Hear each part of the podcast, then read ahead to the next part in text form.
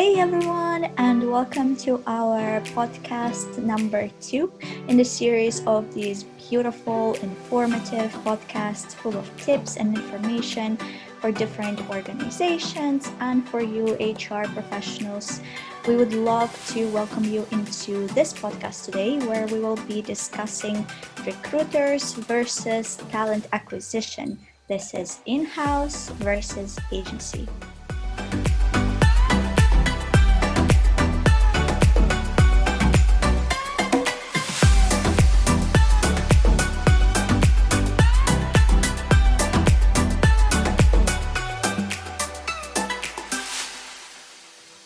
With you today is myself. Uh, Olya Yakzhina is my name, and I'm a people manager at Switchy.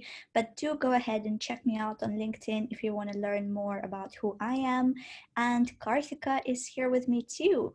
Hi, everyone. Uh, welcome to our podcast. Um, I'm head of people. If you, again, as Olya said, if you want to check me out on LinkedIn, um, go ahead and connect with us so to learn more about what we do. Um, but yeah, we we're so excited. This is our second one, and as Olya said and mentioned, we've got talent acquisition versus recruit recruitment, which is really interesting for both of us. Um, so the so the value of this. Um, do you wanna do you wanna go for the value of this, or shall I? Oh the value of this is just there's so much value. There's like bags and bags of value.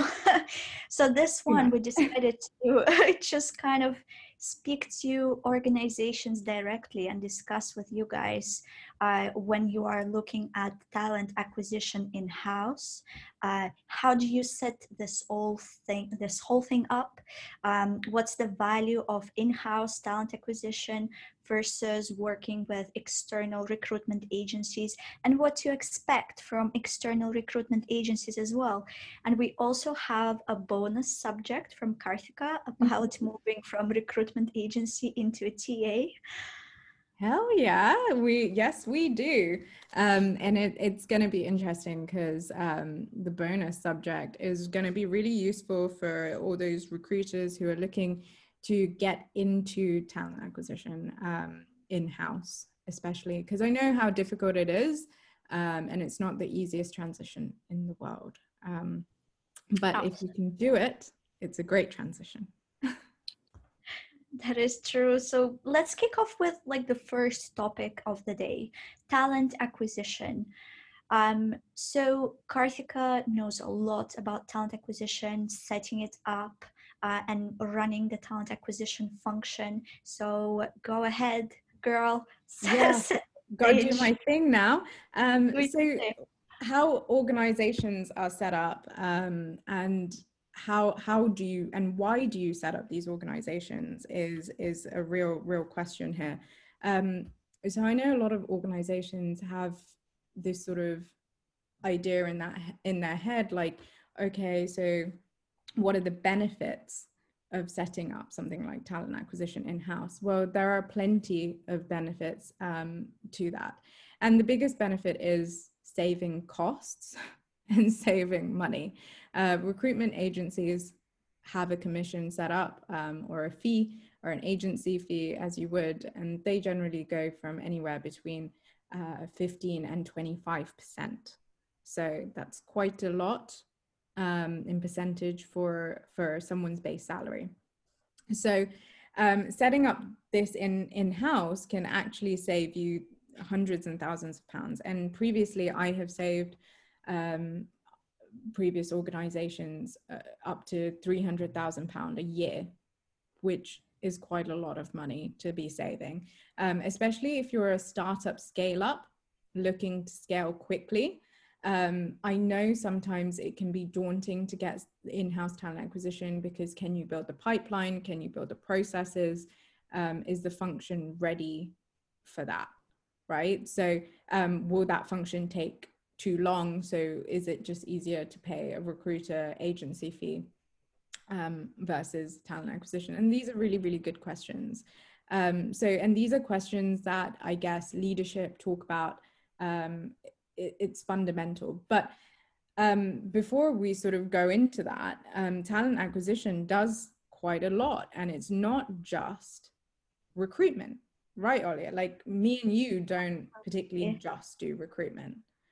Um, yeah, I think as a as a part of you know any HR person who is the sole either a sole HR person in the company, their focus is across like the entire spectrum of everything from talent acquisition to uh, employee life cycle management and all the other processes and employment law and even payroll sometimes yeah. so for sure um, you know this is definitely something that we we do do ourselves and and set up processes for yeah, and talent acquisition is one of those functions which are entirely underestimated. Um, in fact, and and you and I both know talent acquisition goes further as to even talent pipelining. Um, it goes to managing the ATS. Um, it goes to talent forecasting. It goes to working with hiring managers for diversity and inclusion. It goes to neurodiversity. Um, it goes to to a lot more that we that organizations don't even think that talent acquisition should be doing and mm. i think that's where the trouble with calling yourself a recruiter versus talent acquisition comes from right?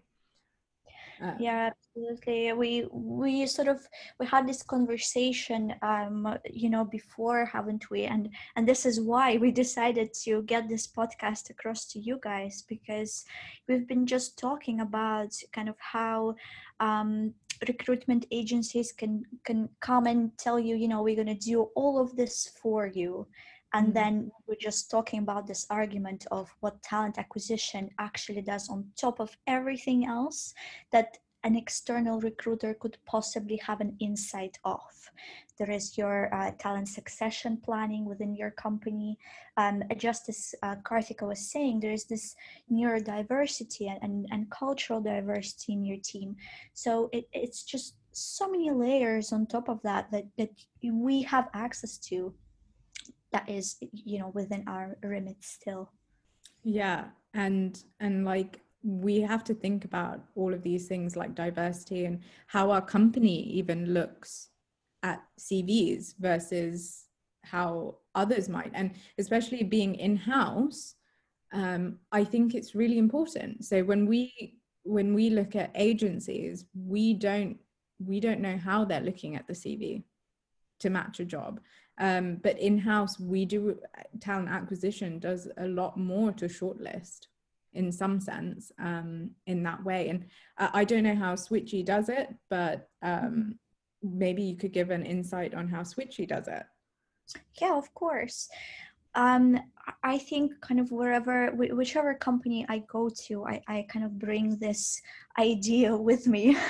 So uh, i'm i'm with switchy for not so long and and uh, even you know kind of trying to uh, recruit for switchy we have actually hired uh, quite quite a quite a couple of people through this lockdown. Um so i got to practice some of these um some of these ways that I look through CVs um, for Switchy. So the way that our company looks at it is there is a CV, yes, that's a thing, but there's mm-hmm. also a cover letter that comes with it. We like to see people who spend that extra, you know, attention to detail to identify what we are asking and explain how this is met with their previous experience. I look for transferable skills, I look for things that would show me um, that this is what this person has done before, uh, mm-hmm. and this is something that they can probably learn and cope with doing here based on what they have been doing before. So mm. it's not necessarily just like CV directly matched, bullet point by bullet point to what I'm asking on my job description. It's a bit more, uh, kind of a bit more holistic, trying to see kind of behind the text, trying to understand how this person speaks. With the cover letter, um, you know, I, I really, if I scan the CV, one thing I never scan is the cover letter right. because it's something that I don't know, me personally, and I've heard, you know, different companies approach in different ways, but for me personally, I think if somebody took that extra time to invest in this process and wrote me a letter oh hell i'm gonna read it. And you know what? If i read this letter and i see that it's a template letter uh, with some of the things copy pasted or if i see that this is really directed towards switchy really highlighting things we are asking versus stuff that they have done them self-reflecting and seeing how this stuff could be transferable that is what i look at overall so for me it's kind of this more holistic approach to them. And you know what? Another thing is, yes, I do scan CVs. Of course. Yes, it takes me less time to scan it than to read through everything. But does it mean that, you know, I, I think that one pager CVs are better than five pagers? no like honestly i don't in fact it worries me sometimes yeah. if i have somebody applying for a very senior position and they have barely two pages. Yeah, yeah. worth of content on there. I i find it slightly worrying. I, I slightly panic. I mean, absolutely. Like i mean i i've looked you know I, I think about myself and you must think about yourself. Like when you're writing your cv i'm not going to say like i look at cvs for for a living but i'm not going to say i'm a true expert at writing my own cv you know? When it comes to writing your own like it's a different kettle of fish. Um but you know in the recent weeks i've had to write my own cv and the one thing i found very difficult is to do this whole one pager mentality. Mm. and for some reason somebody reached out to me and was like could you could you check my my cv and i said where is the rest of your cv i had the same like the other day i had the exact same thing like I I was shocked. I mean, less than a page, and then they said, "Well, this is the recruiter CV. I have a proper CV for the hiring manager." And I said, "But why? But why? Like, why would you have a different CV for talent acquisition versus a hiring manager?" And the reason the the key word there is they had a different CV for the recruiter. Mm-hmm. And the thing is recruiters do scan quickly and they just want to see keywords right and there is this whole thing i i don't know that's going around that a lot of people think our ats's or application tracking systems um, look for keywords i don't yeah, know I, I, I honestly i it's not just that I've heard about that, it's that I continuously see all of these articles out there that talk about that. And I do not understand A, whose ATC still does this. We're in 2020. Exactly. our ATCs are literally, I see a PDF or docx of your CV like it's so basic all i see is your name your contact details and your cv like yeah. and your cover letter and like and a few questions that you filled my atc is never going to like tell me some key words and stuff like this i think yeah. this is back from you know uh what's that cv library was it cv, CV library, library? Yeah. yeah and that is like a platform that is notoriously used by agency recruiters who recruit who like look for bulk pipeline yeah yeah because they they want bulk pipeline right? So when i was in agency that's exactly what i would be doing. I would be scanning sort of your um, big end job, job boards um, like cv li- library or um, a total jobs or um, whatever it was. And really yes um, that would be boolean search. You would do a Boolean search on job boards. But do not let anyone tell you that keywords are going to be um, coming up when you apply directly for a job in for an in for a job like on a website like mm-hmm. that's not how it works um, because for a job on a website that you have applied for on that company's website guess where that CV comes to directly? It comes to our ATSs and it comes to people like me and you.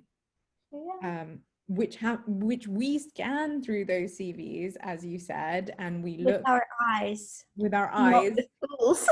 yeah, we don't get a machine to do that for us. Um, I mean, like, and I wouldn't have a machine do that for me anyway because we would miss a lot of things. And um, I do want diverse candidates to come through the door. And as you said, as you mentioned, transferable skills is so important, right? Like, you know, if I've seen someone, you know, who could have transferable skills in this in this role, I would rather have I would rather have a conversation with them than, you know, like having someone who's just copied and pasted, as you said.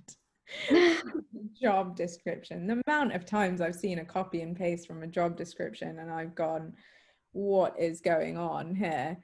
Um, is is probably beyond me. But yeah, so CVs we we have uh, we have let you know that all those myths are just non-existent. And i think the future for cvs is probably they will not exist if i'm being honest. Um, I, I, guess maybe in in the next couple of years. Um, i've really seen things work like um, you know just having skills based questions on the website um, that come straight through to us. There are uh, companies that are now doing no cvs at all.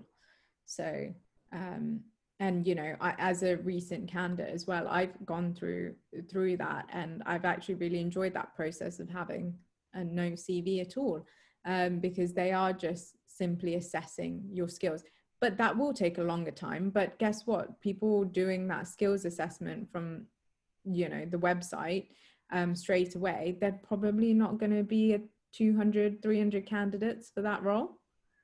Um, mm, probably for going sure.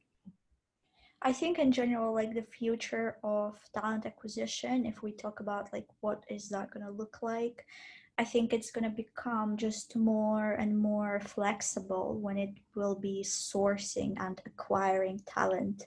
Uh, it, it would just we need to see in the future what is not just going to you know fill the knowledge gap that we need but also what kind of person what type of person from this candidate pool is going to add to our culture uh, and, and support the company in nurturing that culture.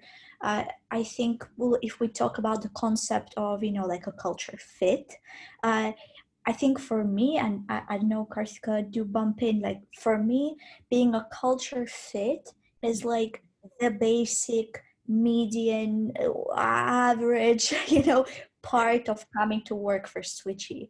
Like yeah. you just being the culture fit for us means that you are just uh, on on average like this is this is like the minimum I need. But this when it's like your to- basic moral ground, like yeah, you know. Exactly that that should be the basic cultural fit is your basic moral ground um, it doesn't mean you're you're doing anything more than your moral ground and and in fact if you just don't have moral ground then sure you shouldn't get the job. But like um like when people have said this to me like as a candidate i'm not a cultural fit i've always wondered i have never said someone has never been a cultural fit to anybody. Um so when I have been told I'm not a culture fit, I've always questioned it because I don't understand in in those terms what culture fit means because I in my head it is as you said standard moral ground like that everyone holds right? Absolutely. But you know like on the other on the other hand um and this is definitely something that I have come across uh, is is that I have been speaking with companies that were not a culture fit for me, mm. and and this is when um, you know a culture fit for me can can be these two concepts this one concept of like your basic human moral yeah. but then there is another concept of like how does this company present and live its culture and kind of when you speak to uh, representatives of that company they shed some light into what kind of culture they are. And my expectation for like a place of work where i'm going to be happy is not usually eh, like most of the time actually is not represented. I'm just super picky. I like places with you know really really good nurturing cultures for for people. So mm-hmm. i have been told i'm not a culture fit but i have taken it just as you know uh, I probably have too much expectations and they're not going to be able to give them to me. yeah, and that that's where this whole culture add comes in, right? So I have always said to people like actually the reason we couldn't take you is the fact that you could be a completely a culture fit and you've got on well with everyone in the on the table you know who interviewed you. Um but really when it comes to supporting you and your needs and your expectations we may not be able to do that. Like mm-hmm. and and that's where this comes into play. And um it really is like could this person add value to our organization? Um could they add value to the team they're working in? Um and when it says add cultural value it means not just the basic pillars that your your um, company have chosen not just being your own ceo or pillars of happiness but it's also like the ones like will this person be able to challenge that team member will mm-hmm. this person be able to bring in creative new ideas innovative new ideas but be able to communicate that well enough? Um, and sometimes these aren't areas where we simply talk about um, enough i think. Um, and i think this is why people get frustrated when they hear these words like you weren't a culture fit.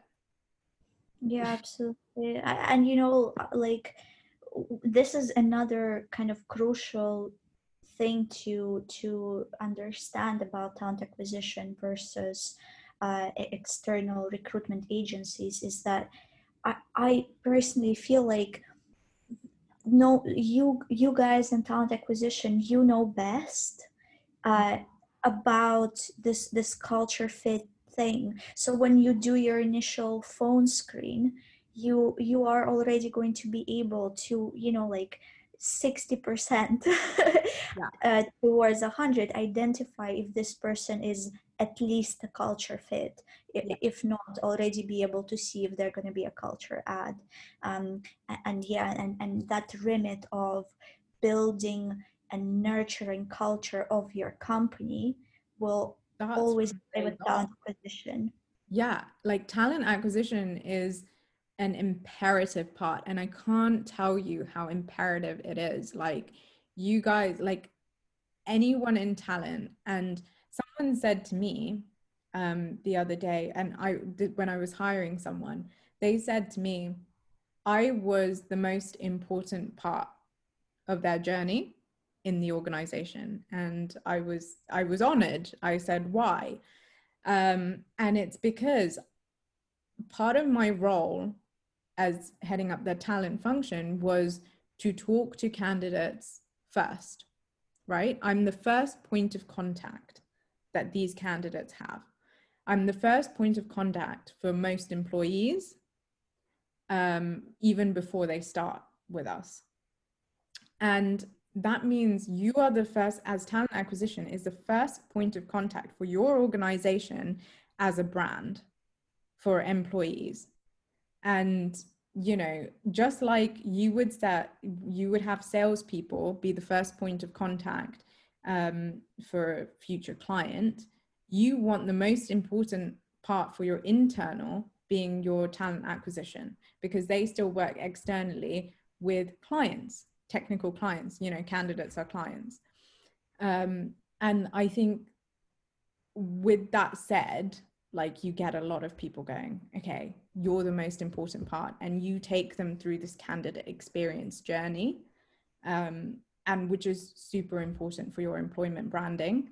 Um, and i and as you said it's so different between a recruitment agency right? Because there's a lot of a that agency can't do for your brand that only you could do that as part of your as part of the organization's brand um, that's why i would always say set it up if you can but yeah. that's true so i mean that brings us nicely onto the next subject uh, external recruitment agencies mm-hmm. so what is the notorious difference then Wow. Well, there is a huge difference in that sense because I started my journey in agency and I can honestly tell you the huge hugest part of the difference is as I said talent acquisition internally works with the brand works with hiring managers works with talent pipelining works with um, you know the employment branding works with employee value propositions um, works with diversity and inclusion. Um, so much more to that. Um, and in agency you see the very last part of what talent acquisition does and in agency they get the job description once it's done um, once that job description is done an agency takes it and matches a CV to that job. That is what agency recruiters do. So ultimately, you would be paying money or this commission for that to happen. That that's how how that works. Um, and and you know, like I would never say that I wouldn't use agency. I'm just saying that if I was to vet an agency, I'd have to vet them firstly, um, you know, completely. Um, and I, I would also be mindful that our brand in the market, our organization's brand in the market, is not being tarnished by an agency. Um, that every candidate that is applying for this job is being treated well as Absolutely. well. That's a part, you know, that's a part that you uh, physically cannot control. It's like an extension of your uh, your salesperson. mm-hmm. It's like trusting an external salesperson to go ahead and, and bring you leads. That is the level of trust you need to have for the recruitment agency because they are going to be going out there presenting your brand uh, and your culture and and the way that they're going to be conducting themselves is the way that this candidate is going to perceive your company. I have had feedback from people that I have hired in the past through uh, an agency where they told me, you know, so many stories like, oh, like I wasn't getting replies on time. It took so long. Um, yeah. I, I didn't, when I asked questions about what you guys do, I was told, you know, they don't really know what you guys do. And and then they was they would say actually I had other conversations going at the time, which I was prioritizing over this one because they were direct and this one was a recruiter, or because they were replying to me a lot quicker. And I thought to myself, geez, Louise, if I, yeah. on my own end, have myself. time. yeah. yeah, like I, my SLAs are 24 hours from the moment I see a CV to the moment I reply to the person, then 48 hours for me to schedule a, a telephone conversation with them.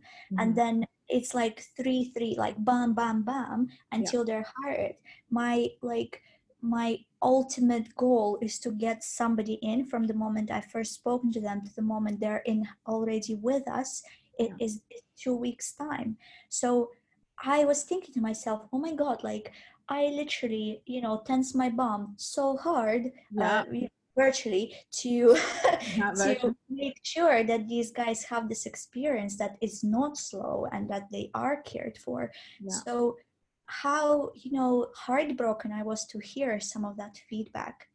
Yeah. And it, it's really disheartening because, um, you know, you in talent acquisition, like if you're in talent acquisition in house, you also know that hiring managers, when you get to them and you chase them and you chase them down, like you chase them down to get that feedback because you have, you know, a turnaround of 48 hours to get that feedback. Um, otherwise, you tell them, well, you're going to lose a great candidate. Now, external recruitment agencies, half of the time, will not be able to chase down um, like an internal talent acquisition can do.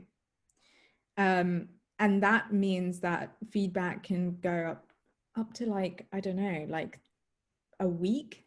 Like you've not heard back for a week. Sometimes you'll never hear back.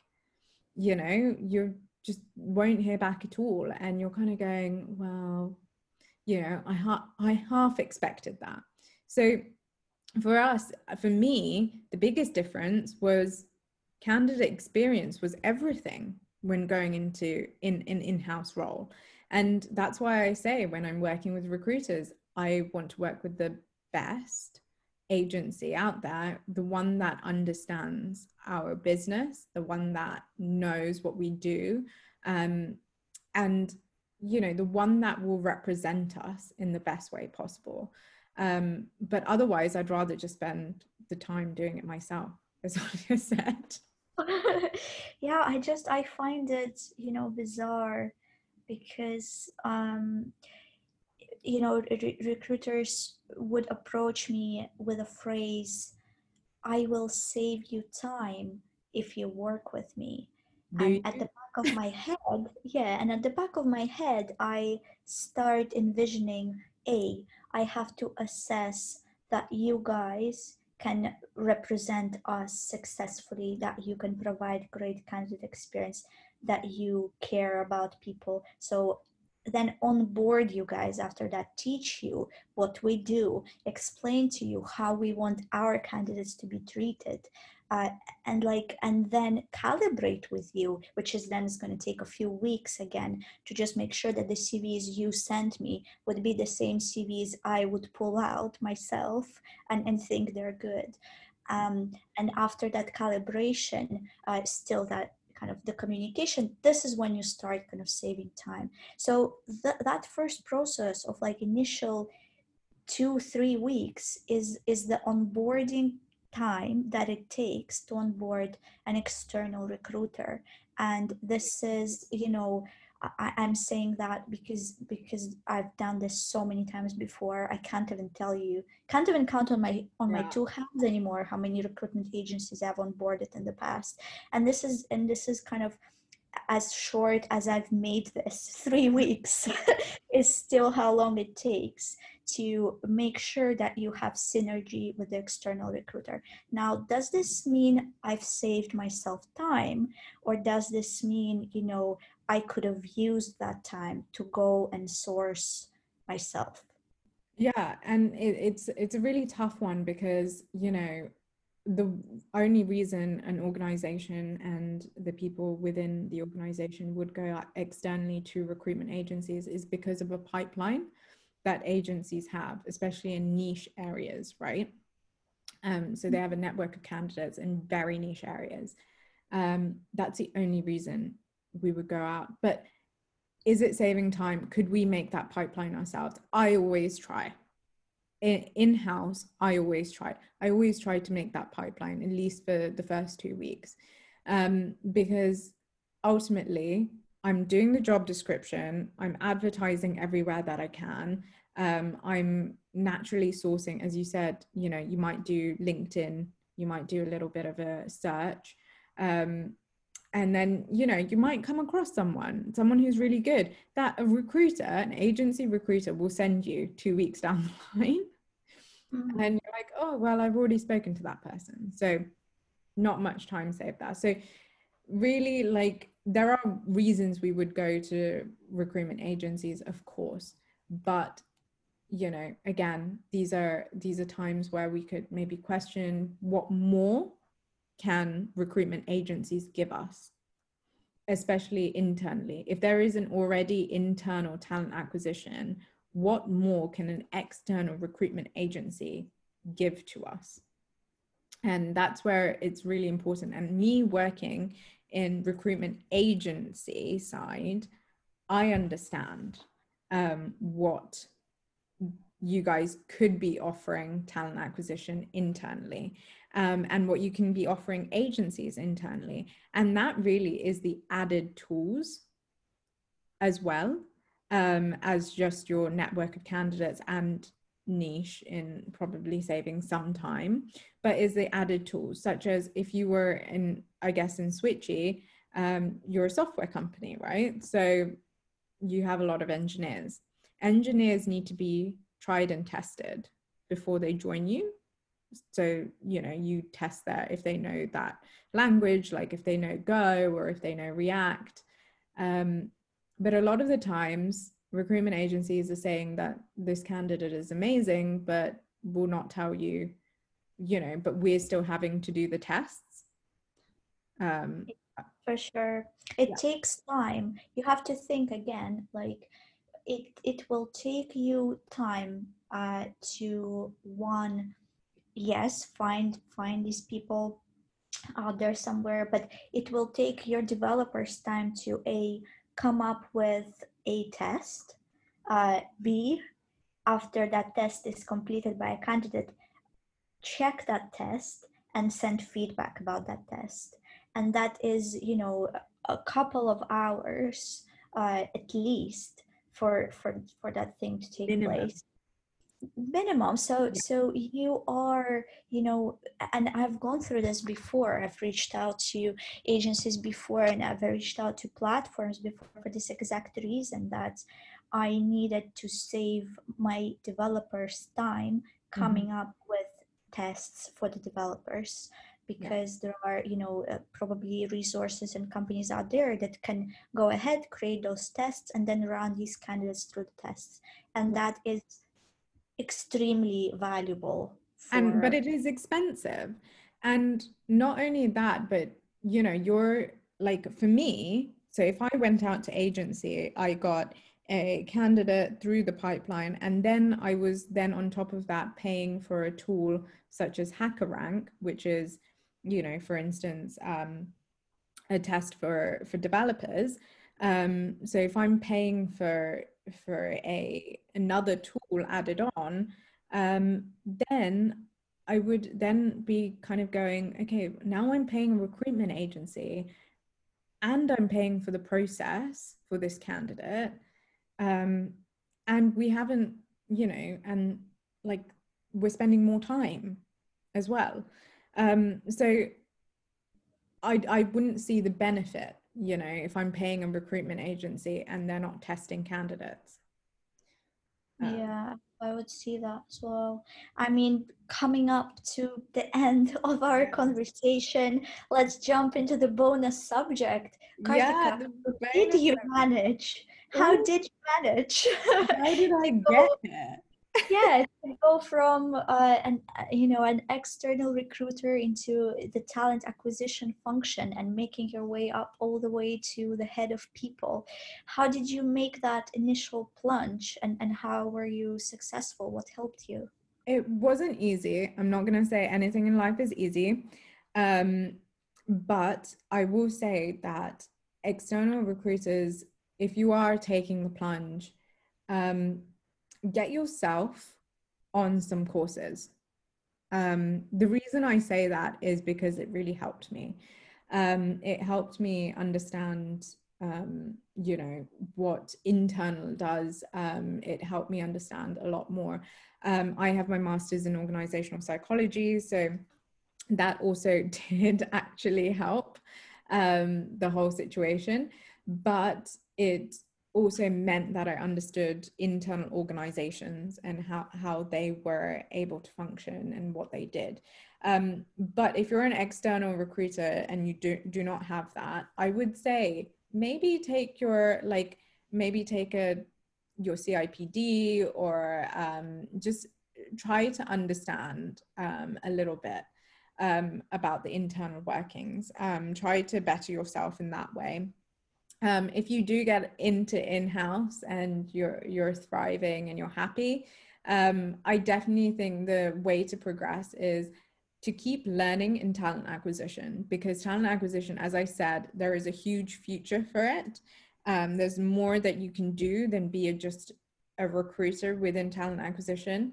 Um, and i think if if you nail that um, then you're going way further than you ever expected. And that's literally what I did. I kept learning within talent acquisition. Talent acquisition isn't being a recruiter cv to job cv to job and being repetitive like that it is way more it is about in engulfing yourself in the other aspects of talent acquisition making sure you're being continually innovative um, and pushing boundaries in the in this role um, and that's what i did and that's how i got here i guess.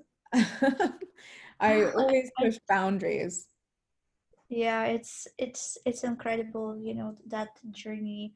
Um but i i would definitely think you know i agree with you because i have started um as a talent coordinator and what you know i have been doing i thought to myself um you know before taking the job i thought oh i'm going to be a recruiter aren't i mm-hmm. and then i got in and i was uh pleasantly surprised that you know my job description uh, included taking care of the culture matching people to the culture but mm-hmm. also making sure that the onboarding experience the candidate experience the employer brand is all seamless and beautiful and really representative of the type of organization that you are trying to build where everybody thrives and is taken care of. Yeah. so it's it's a lot more yeah then split your day wisely. That's what i say. Split your day wisely because um, talent acquisition you can get engulfed into just being a recruiter a lot of the time. Um, so split your day wisely. The you know if you have to do one half of your day just be with meetings uh, learning learning about onboarding. You know if you get the opportunity in talent acquisition to learn about onboarding to learn about working with hr I would say go do that because only then will you know and have the experience to say I, I've worked with HR, I work with them consistently, um, I understand onboarding processes, you know, I learned about visa applications, you know, like didn't really have to learn about it, but I put my foot in into it and turns out that was another part of the experience that I learned about. So continually do it, right? That's right. So thank you guys. This is yeah. another time that we're gonna, uh, you know, have to say goodbye. Obviously, we could speak for hours and hours on end, but we know we ain't got time for that. but you know, we hope that this uh, this discussion just gave you you know a few ideas about what really is the difference between having an in-house talent acquisition versus relying on recruitment agencies. Hopefully, now you have an idea of when you'd rather use a recruitment agency um, versus solely rely on your talent acquisition function. And hopefully, also, you got to learn why you need a talent acquisition function in the first place. Um, yeah, I mean, CV to job or human being to org this mm-hmm. is going to be my quote of the podcast. I love that quote. It is so that that one let's put that up. This is going to be the name guys. Yeah. All right. Thank you so much. It was a pleasure. It was so fun. Do reach out to us if you have any questions or if you want to chat more. Drop us a message. We love to hear from you. We love to hear how we can improve maybe even drop us some suggestions for more topics that you want to hear us talk about because we want to talk to you all day, every day. That's just us. awesome. Thank all right, guys. guys. Speak soon.